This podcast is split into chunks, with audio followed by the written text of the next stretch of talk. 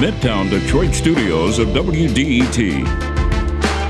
This is Detroit Today. America is facing a lot of changes at a rapid pace, including changing demographics.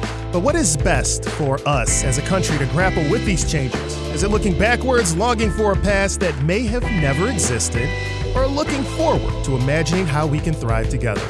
This hour, we'll speak with author Mohsin Hamid about his recent novel, The Last White Man, thoughtfully addressing themes of loss, race, and privilege in a changing world. That's next, but first the news from NPR.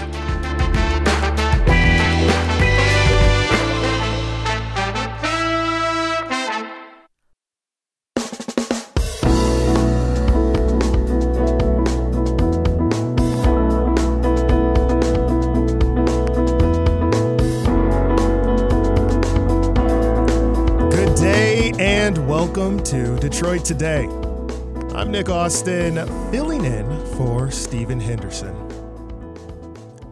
I probably don't need to tell you that America is going through a lot of changes. Our economy is being reimagined by Congress and President Biden. Our communications technology is speeding up at a rapid pace. And our climate, it's getting warmer. But in addition to these novelties, one of the most obvious changes is the makeup of who lives in America and in Western nations more broadly. Today, the United States includes many more people from the Caribbean, Africa, Latin American countries, and Asian countries as well, more than it has in previous generations. And that means the average American today is less likely to be someone who identifies as white. We hear a lot of discourse about this concern, and perhaps now, somewhat starkly, as a backlash to a culture grappling with how to give voice to more non-white people, we hear it from groups like militia groups in Michigan and across America. They don't appear to appreciate this change, pushing back against changing skin tones. And they're using violence or threatening to use it to change things.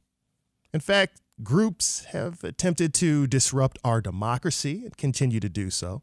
They've attempted to kidnap the governor of Michigan, and they've continued to attempt to overrun state and federal capital democratic proceedings. They want to keep power, and some will tell you directly that America and Americans should look a certain way. But is there a different way? Can we have a more equal America without a class of people asserting disproportionate control and power? Can we address concepts of privilege and whiteness in a compassionate manner to achieve understanding? Can we have a society where the privileged openly share with those who don't look like them? Mohsin Hamid is a novelist who has written a new book about change, about what it means to adapt to the changes happening in society and the loss that accompanies it. He takes a look at concepts like whiteness, but it's not antagonistic to white people. In fact, Mohsin's new book, The Last White Man, is a thoughtful look at a changing world filled with compassion and care. And that's why we're very happy to bring him in to the conversation today. Mohsin Hamid is here to talk to us about his new book.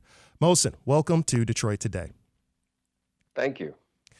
I just want to start here because I think this term can be tough for people to grasp with, but it's something that comes up a lot when folks talk about your book. What is whiteness to you? So in my own life, whiteness is something that I guess I've encountered from a slight distance. I came to America when I was 3 years old from Pakistan. Stayed till I was 9, went back to Pakistan, came till when I was 18, stayed till I was 30, moved to Britain. And as a brown-skinned man with a Muslim-sounding name, I was never white, but I also never really fit into the American racial binary of sort of black and white growing up. And being in these big cosmopolitan cities like New York and the Bay Area of San Francisco, going to these elite universities that I attended and having sort of a well-paying job, for the most part, I would have said discrimination was something that I experienced and encountered, but didn't rate as that important to my individual life. And it was really after 9/11 when I suddenly encountered people, searching me at the airport or putting me in for additional questioning at immigration or changing their seats on the subway, that I really discovered, in a sense, this idea of being typecast for how I looked and where I came from. And when that happened, I felt like I'd lost something. And what I felt I'd lost was, in a way, a kind of partial whiteness, the ability just to be a human being with no additional identity attached onto you, no additional sense of threat or inferiority. And so for me, in a way, in an American context, I think whiteness very much has to do with being a basic human, without that additional stuff of threat and inferiority imposed on top of you. It's very fascinating to hear you talk about that, because so often for many of us, if there even is going to be a change in our life and how maybe the world perceives us, it's going to happen at a gradual pace. But you talk about a specific moment in time where there's a stark change, and then you can actually notice differences in a much more stark way, perhaps, because it doesn't happen so gradually. Can you explain to listeners from your understanding, I know you touched on it a little bit there, some of the things you really noticed from that change that maybe someone who's been on one side or the other wouldn't notice about how one side could view the other in our binary, as you mentioned, in America? Well, I think... one of the things that people in the brown part of the spectrum who weren't clearly black or white, but were something else. Many of us had other ways, I guess, of being identified, kind of social class. How much money did you make? How did you speak? How did you dress? Where did you live? And we were, for many of us, partially outside of that system. And so you could say, I'm not contributing to racism in America. I'm not, participating in sort of the racist American kind of paradigm. I'm just my own person. But in a way, you're also benefiting from it. And I guess what I realized was when suddenly I became this suspect character and all these things started to happen, my initial impulse was I wanted to go back to the way the way they were before. I wanted things to be how they were before 9/11. But as the months and years went by, I started to ask myself, what exactly do I want to go back to? I'm now seeing firsthand this kind of sense of discrimination and fear in other people. Do I really want to be somebody who just is exempt from that? Or do I want to investigate the ways in which I've been complicit in it, the ways in which I have helped actually create and participated in the racial system in America? And that became a much more, I think, interesting and troubling conversation for me to have. We're speaking again with Mohsin Hamid, whose new book is The Last White Man, which is a very fascinating look, unpacking a lot of concepts dealing with race and loss, as you just mentioned. And one of the things I was hoping to do while we had you here is perhaps get you to open the book and read a portion of it for us. In fact, I was hoping to get you to page 56, starting at the paragraph there. And if you could just read that to the end, if possible, for us, because I think it's a really fascinating look at some of the things happening in your book. Starting from "It was a day off"? That's correct. It was a day off, and they had casually aligned their schedules to have this day off coincide, eager to meet in sunlight, elsewhere than at Anders's place, without the pressures and complications of a bed nearby. It was not a day off at school, but some schoolboys were standing on the opposite bank, one of them smoking, another skipping stones. And the boys did not stare at Anders and Una as they approached, but they did look, and the boys were all a similar color, more or less, and Anders was dark, and Una was light, and Anders and Una became intensely aware of their difference in that instant. And the boy who was skipping did not pause his skipping, and the sharp, flat stones he threw were not necessarily round, and some went farther than others, and one could have crossed over to Anders and Una and thudded into the path as they walked, but no stone hit them or came particularly close, and Una did not know if this was by chance or design. And Anders gazed straight ahead, not locking eyes with the boys, not challenging the throwing, which did not stop, as it might have, given the risk of error or misunderstanding. I think what's really fascinating and going on here is that you have the main character, Anders, who was initially white and then wakes up one day at the beginning of the book, and now he has brown skin, along with Una, who is his dating partner at the time, who is white. And as they walk, they see themselves or understand. They're more acutely aware of how they appear to these boys and are thinking about it in a way that didn't have to happen before. It would just be boys who are skipping rocks. Can you tell us a little bit about, in that passage, what you're trying to do in terms of discussing when you're brown, you feel race, like your race is always present, even in innocuous moments like this? Yeah, so partly what's happening to Anders and Una, and Anders, as the novel begins, is somebody who thinks of himself as white, and then he very quickly wakes up on the first day of the novel and discovers that he's dark, and he's sort of dealing with this. But Una hasn't yet changed. And so they're walking, and these boys are looking at them, and they're aware of being looked at. And what's playing out here is a bit of a sense of it's not clear to them exactly what's happening. And I think in the domain of race, that's often the case. Oftentimes, we're just not sure, was that interaction racially charged or wasn't it? Did that person not like me? Or did they not like me because of how I look? Was that just a brusque encounter, or was that pointed racism? I think so much of what happens in the domain of race is something where it's partly happening in our minds, and it's not exactly clear to us. And so Anders and Una have this uncomfortable, potentially even dangerous experience, but they're not sure exactly whether they should be uncomfortable and how dangerous it is. We're speaking again with Mohsin Hamid here on 101.9 WDET about his book, The Last White Man. And another thing that we've mentioned here and touched on that goes on throughout the book, which, again, is a very fascinating read. It's not just about race, obviously. In fact, I would state that loss has a whole lot more to do with it in a character study about how people deal with this changing relationship. Your book is about people who are losing their skin color, but it's not just that. It's about struggling with that change, just like in our culture, we're struggling with change. How do you see people navigating change in your world versus how you are unpacking it in this book, or in our world, I should say? So one thing that I'm seeing a lot all over the world as I travel is just how pervasive this sense of loss is, and how many groups that have thought of themselves as the dominant group in their country are feeling a profound sense of loss. And so, of course, there are people, as you mentioned in your introduction, in America who consider themselves white and feel a loss of status and position in society. But something similar is happening with British people. In Brexit Britain, with Russianness in Putin's Russia, with Turkishness in Erdogan's Turkey, with traditional Islam in Afghanistan or Pakistan, with Hindutva in Modi's India. It's happening in too many countries for this to be a coincidence.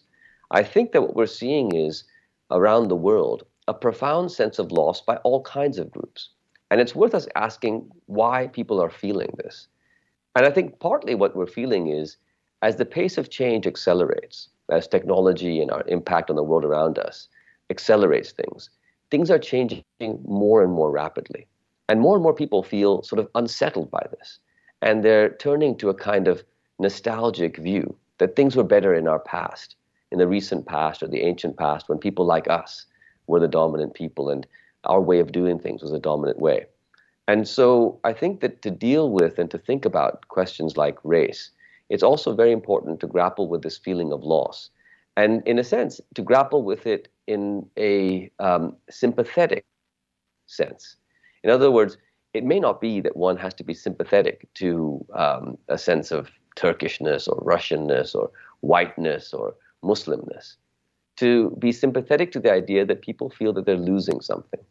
And what the novel tries to do is, in a sense, tell the story of these four characters who are losing whiteness, with a degree of sympathy for how they feel about that loss, even if the novel isn't necessarily sympathetic to the idea of whiteness. And as you mentioned, those four main characters, now that we've kind of dove into the overview of it, and again, like I said, this was a very fascinating read. I'd like to present it to you to set up those four central characters and what you were trying to accomplish with this novel.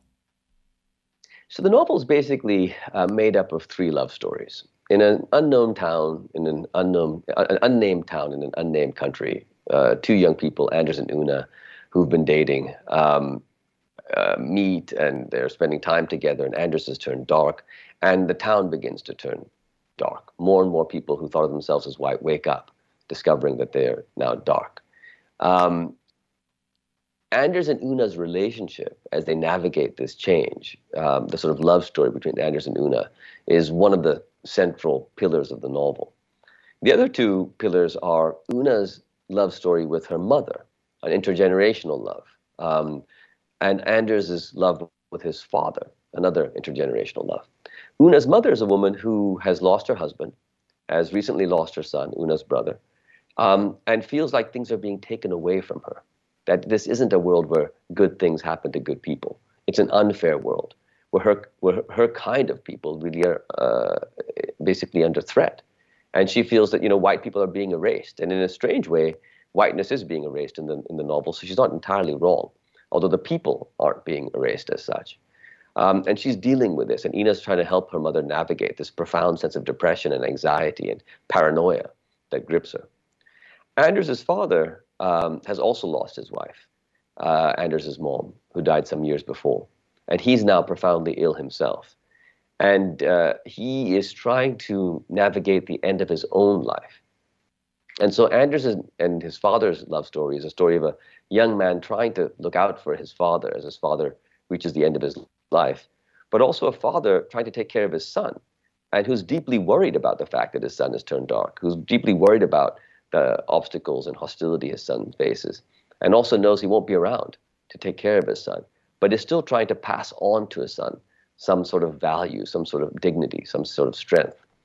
And so these three love stories really are the way in which this novel is built. And it's a novel about a world where people stop appearing to be white, and where we can no longer tell by looking at someone what their race is. And once that happens and we can't sort each other in that way, new things begin to happen. Why do you believe that the novel is a good way to convey this message to a wide swath of people? One of the things I'm thinking about is by reading it, you know, you'll hear people with reviews. People can interpret things in different ways, and it can be open-ended. But I would wonder, especially for someone who's so prolific in writing as you are, why do you believe a novel is a great way to convey the messages you're trying to convey as you do in this story? Well, I think novels do something pretty special. So right now we have three mass reproduced ways of storytelling, three main ones of telling fictional stories. You know, one is television, one is cinema, and the two are kind of merging as we stream films to our TVs. And the third is books. And in a TV show or a film, what you're seeing is something that looks like the world. So you would look like you, I would look like myself, and the coffee, you know, mugs that we're holding would look like coffee mugs. And the viewer of a film or a TV show is a viewer. You're seeing something that looks like the world. The reader of a book is not a viewer at all.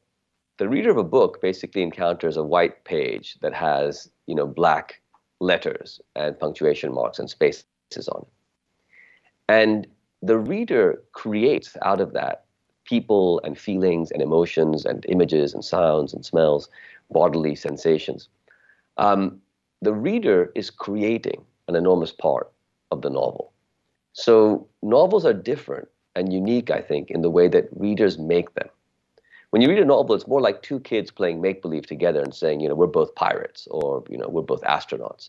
And you make up this world and you play in it together.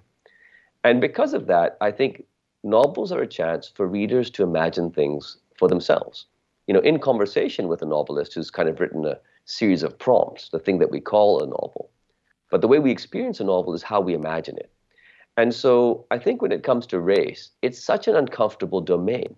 It's such a strange and bizarre domain. And when we encounter it publicly, very often we have to put on a kind of performance. We feel like we need to perform our view. And once we've said something, we have to stick with it. And we have to sort of adhere to what we imagine to be our position.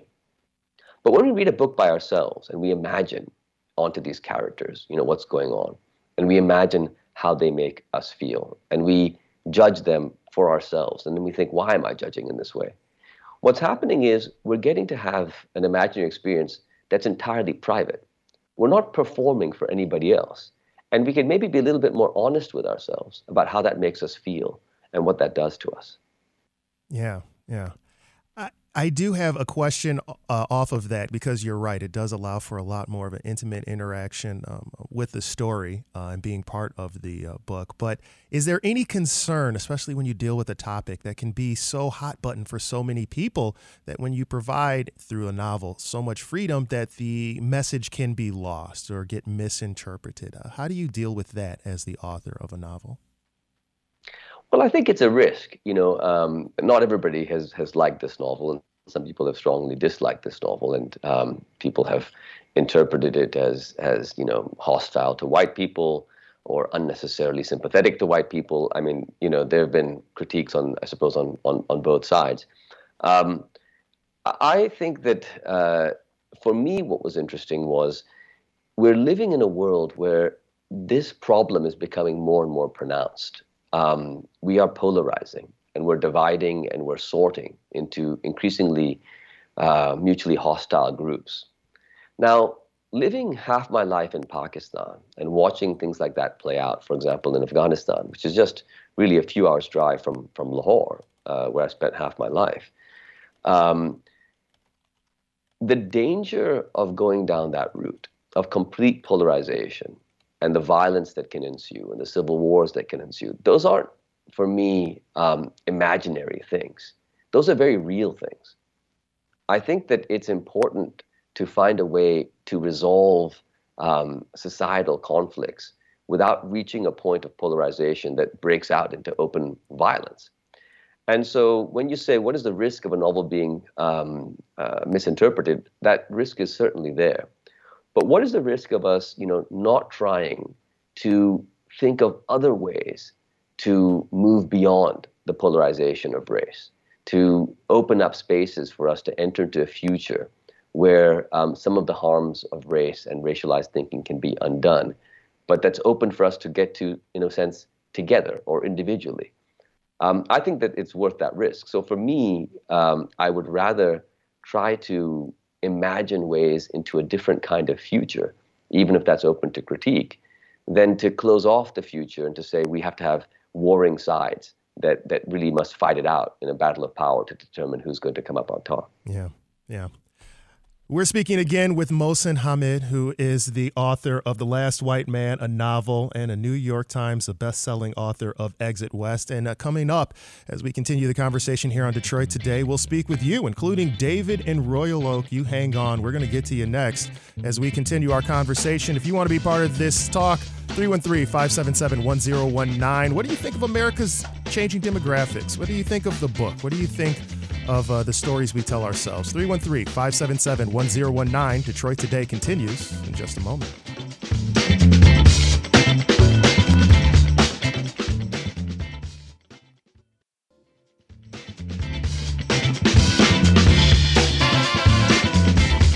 This is 1019 WDET. It's Detroit Today. I'm Nick Austin, filling in for Steven Henderson. A very fascinating conversation with novelist Mohsin Hamid. Here's the author of The Last White Man, a novel that you can pick up now that is a very, very fascinating reflection on changing demographics, race, and loss. It is a truly fascinating read, good read, and we want to get you involved in the conversation as well. 313-577-1019. How are you dealing with race in general, and how are you thinking about it today? I mean, do you have someone or one of your friends that's openly come out as a white supremacist or against this? How do you interact with them? And have you tried to welcome them into more culturally and racially diverse spaces? We would like to hear from you as to that as well. Are you someone who's read the book also and has a question for Mohsin? We can get that in as well. But right now, I want to go to David in Royal Oak, who's been holding for a moment. David, thanks for holding. Go ahead. You're on Detroit Today. David, are you there? Looks like we lost Dave. Oh.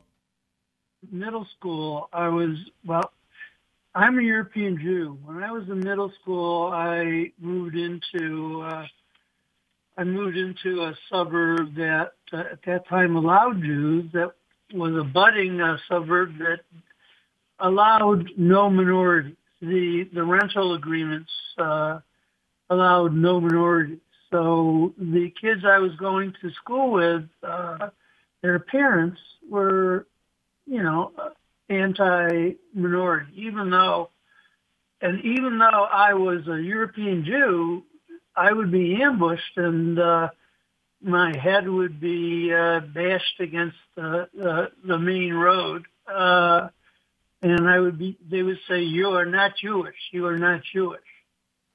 And I have not read this book, but I feel for anyone who, who is being treated this way.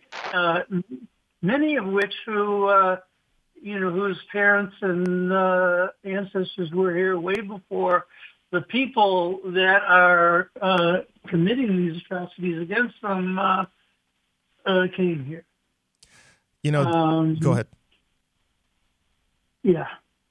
David, I'm very happy that you called, and thanks so much for sharing that story. It's always been fascinating, especially for someone like me. You know, it was very foreign to hear about the idea that a Jewish person was not considered white. It was just a foreign concept to me growing up.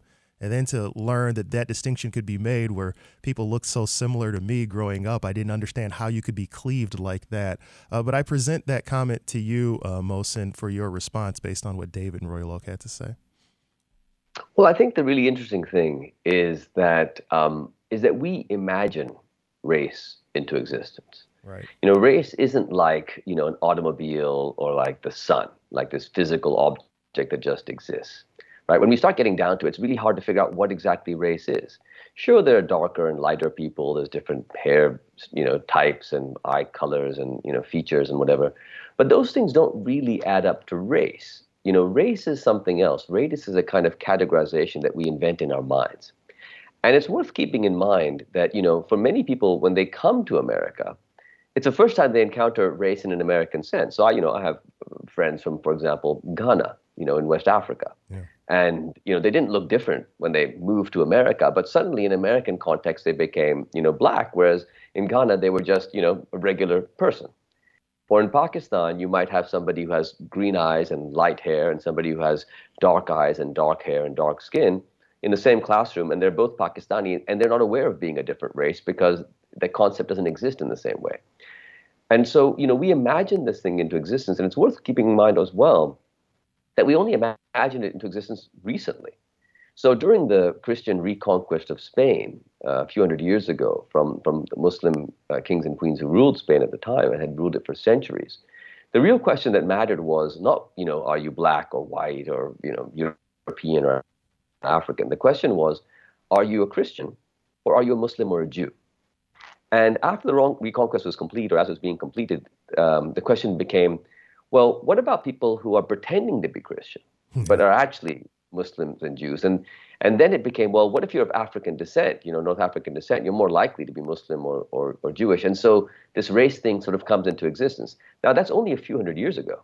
The ancient Greeks wouldn't have understood race the way we understand it. So I guess what for me is very interesting is when we encounter suddenly being imagined in different ways, or we think about race as this fixed thing, it isn't. And it's probably in a few hundred years, you know, we won't think of race at all the way we think of it today. And so to David's comments of, you know, suddenly encountering this kind of racial experience and your comments of being unable to see on what basis this racial experience is being made, what I would say is we're imagining race all the time. And it would be interesting to ask ourselves, can we imagine it differently? You know, can we imagine our way out of it? I think that's one of the things that your book thoughtfully touches on, which is why it is a fascinating read. And it's also one of the things that I think you touched on a little bit earlier when you're discussing how all over the world, different communities, not just in America, are dealing with a sense of tribalization, a sense of people saying things would be better, reflecting back to a past time, which, again, I'm not even sure was actually better, but people's state is better, and cleaving off these separations. One of the things that I've heard from you, though, in that is, again, this reimagining, how we could imagine a better path forward. What thoughts or ideas do you have on how we as a people can get past that tribalization and reimagine things moving forward for a more inclusive society? Well, I think that it's very important to begin to think about optimistic futures. One of the problems that we face right now is that there's so much information coming our way that's pessimistic about the future. Partly the way that, in a sense, the attention economy works and news media and entertainment media work is that it's recognized that people pay the most attention to threatening information. If your ancestor ignored an orange, flash of color in the trees, they got eaten by a tiger. And so you pay a lot of attention to the slightest bit of threatening information. And we now get threatening information constantly on our phones and our social media feeds, et cetera, et cetera. And we're basically incredibly anxious and terrified. And in this heightened state of anxiety and terror, it's difficult for us to imagine a future we actually want, can believe would happen and that we would be able to get to. And when we can't do that, then we default into a kind of nostalgic politics, which is this nostalgic politics that we see really all over the world right now, from Pakistan to the United States. To me, the response to that is to think, what's a way to a kind of optimistic future? Can we imagine a future that's better than this one, that's more inclusive and that we can actually get to? And for me, partly that also has to do with the idea that it's not just that people are going to change their minds. The way that human history works is that one generation passes on and a new generation grows up. And over the course of time, younger generations think differently. And so partly what we have to figure out is how do we restore a kind of generational compact where the older generation agrees to leave the younger generation a better world, which is what older generations have always been expected to do. And the younger generation can then take forward a kind of more progressive and more inclusive view of the world. Right now, I feel like that's what's broken down. And so thinking about this collapse of trust between generations and the damage being done between generations is an important part of finding our way to a more optimistic future.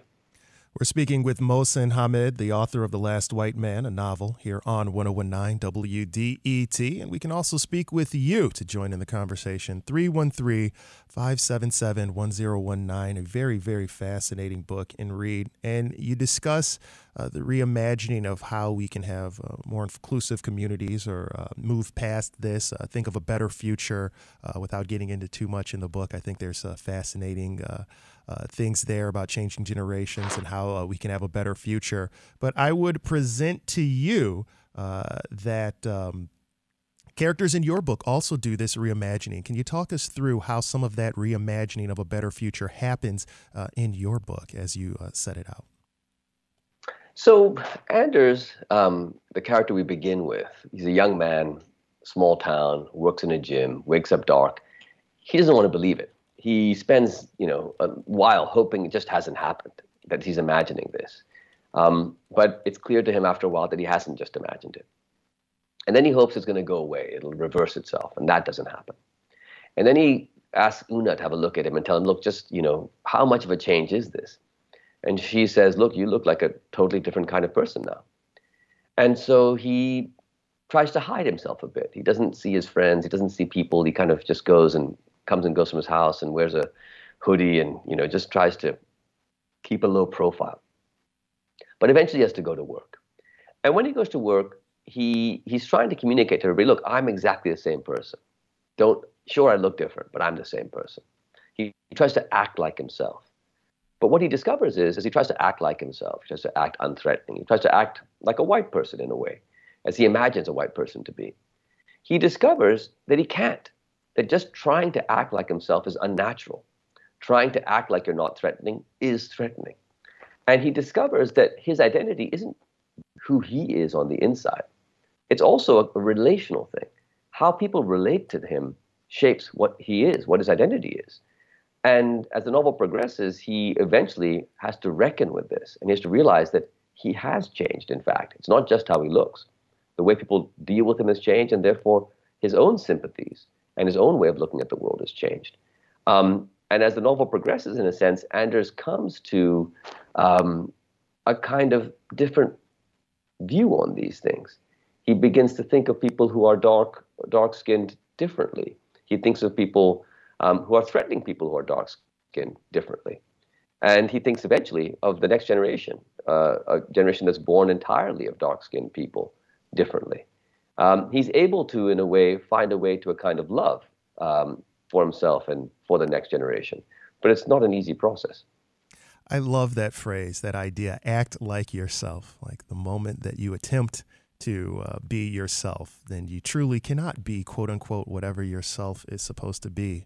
As we're speaking with Mohsin Hamid here on 1019 WDET, author of The Last White Man, a novel. And we do have a question for you that I want to get to. John in Grosse Pointe asks about your thoughts on how much does anxiety around race come from economic insecurity or tie in with it? I think that economic insecurity is hugely reinforcing of the conversation around race. So in a way, you can think about power in society, and you can think of who has power and who doesn't have power.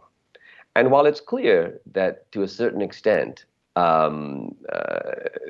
people who don't belong to to sort of the white, in quotes, white community in America have less power in aggregate than people who do. When you start breaking it down, you find that there are other dynamics as well.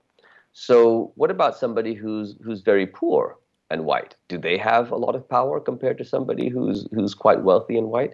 And if we're going to be moving power around, what if that person feels, wait, is it really fair to take something from me and give it, to somebody else? And so partly I think the conversation is if we avoid an economic conversation, we create a situation of winners and losers where some of the losers are people who already feel like they're economically losers in society. And so the notion that we should be thinking about things economically is very important, that everybody in America, for example, who comes from a disadvantaged economic background, is deserving of a better chance, of more help, of better social services, regardless of race. And that, in fact, doing that helps on the conversation about race as well. You basically are trying to counteract inequality. And inequality cuts on a racial dimension, and it cuts on a gender dimension, it cuts on a socioeconomic dimension. So I think the two things are very close. And one thing which is very dangerous is to have a society that's growing more and more economically unequal at the same time as the conversation is happening about racial inequality, which is what's happening in the U.S. right now, because it means that tempers are rising and people are feeling more and more compelled to take on polarized and violent positions. A very fascinating conversation that we're having right now with Mohsin Hamid here on 1019 WDET. And as we continue, we want to join you in on the conversation. 313-577-1019 as we continue our conversation about change and loss with novelist Mohsin Hamid. Tina in Detroit, you're coming up next as Detroit Today continues.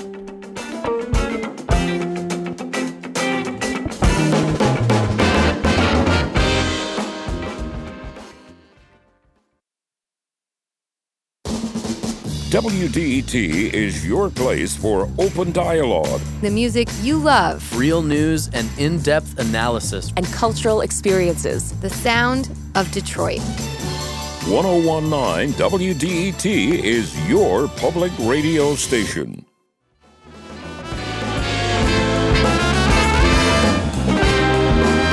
It's 1019 WDET in Detroit Today. I'm Nick Austin, filling in for Steven Henderson, talking with Mohsin Hamid about his new book, The Last White Man, a novel. It's a tight 180 pages, so it's a novel that you can get through in fairly good time, and it's a very fascinating read as well. And we're also speaking with you, 313-577-1019, to get you involved in the conversation, just like Tina in Detroit did right now. Tina, go ahead. You're on Detroit Today. Thank you so much. That's such an interesting conversation.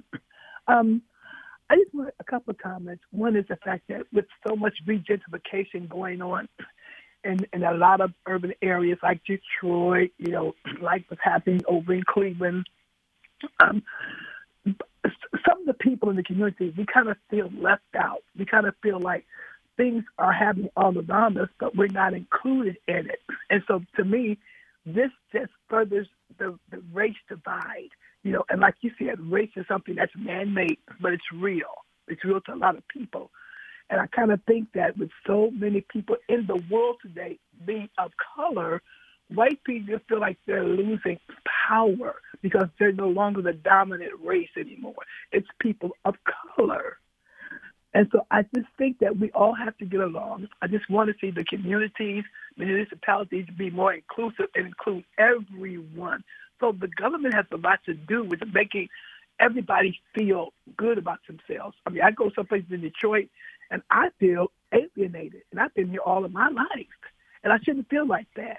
And the people that's coming in, they shouldn't make me feel like that, but that's what's happening.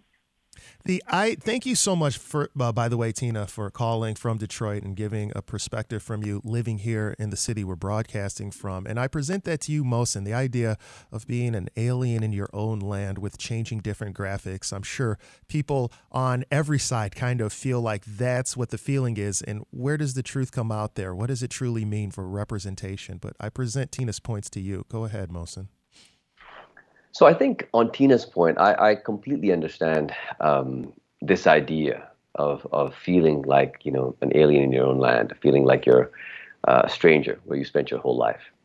I think that one aspect of human life that we sometimes forget is that every single one of us is a migrant. Yeah. You know, all of us are migrating through time. I've never been 51 before. I'm 51 now, and I've never lived in 2022 before. But I live in 2022 now. And all of us are continually experiencing this journey through time, which is incredibly strange. And when we look at our communities and our societies and see them transformed, what's happening, I think, is that we can become almost foreigners in a place that we've spent our entire lives. And the question is, what can we do about this? What is the kind of inoculation that we can have against the despair that comes from this kind of a change? Partly for me, it has to do with empathy and with recognizing each other as refugees in a way, as migrants. Partly what's happening, I think, in so much of society today is that entire groups of people go unseen. We sort of do things, and we don't really look at one another. We don't acknowledge one another. And partly this happens because so much of the decisions that get made at a level in which we don't participate.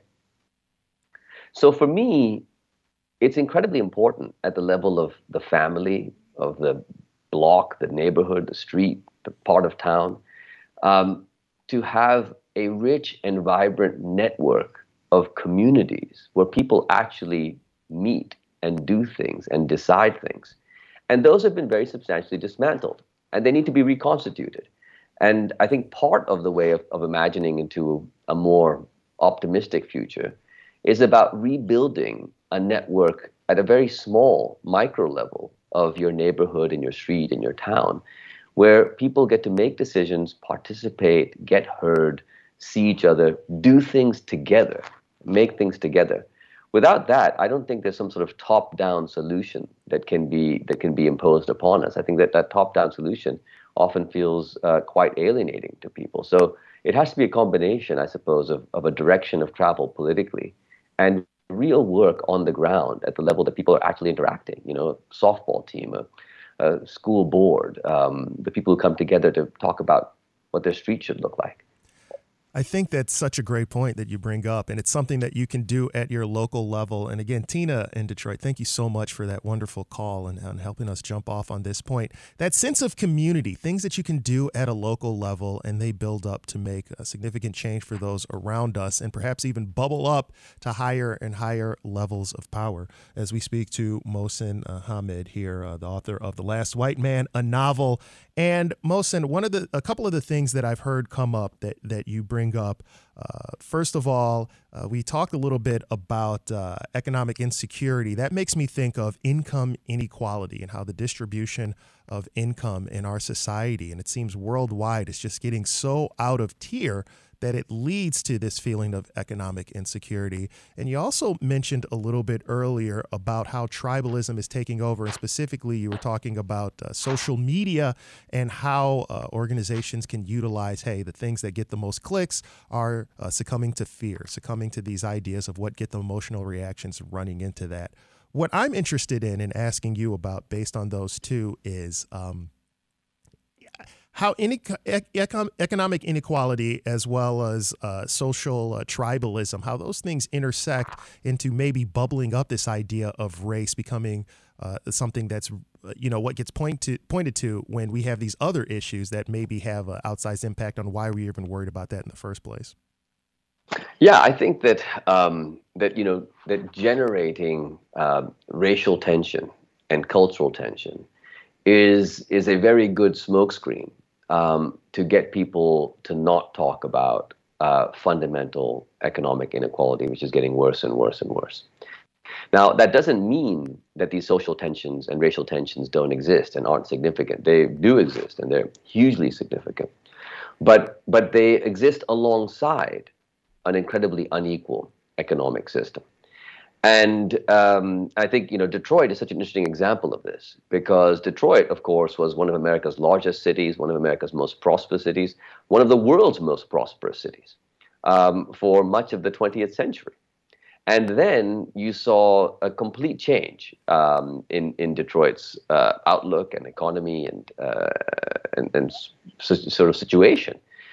Now, something like that has played out actually across America. When I was in the 1970s in a public elementary school in California, the public elementary school I went to was probably better than almost any school in Pakistan. The best and most expensive private schools in Pakistan would have struggled to match the quality of education I was getting in 1970s as an 8-year-old in fourth grade or third grade in America.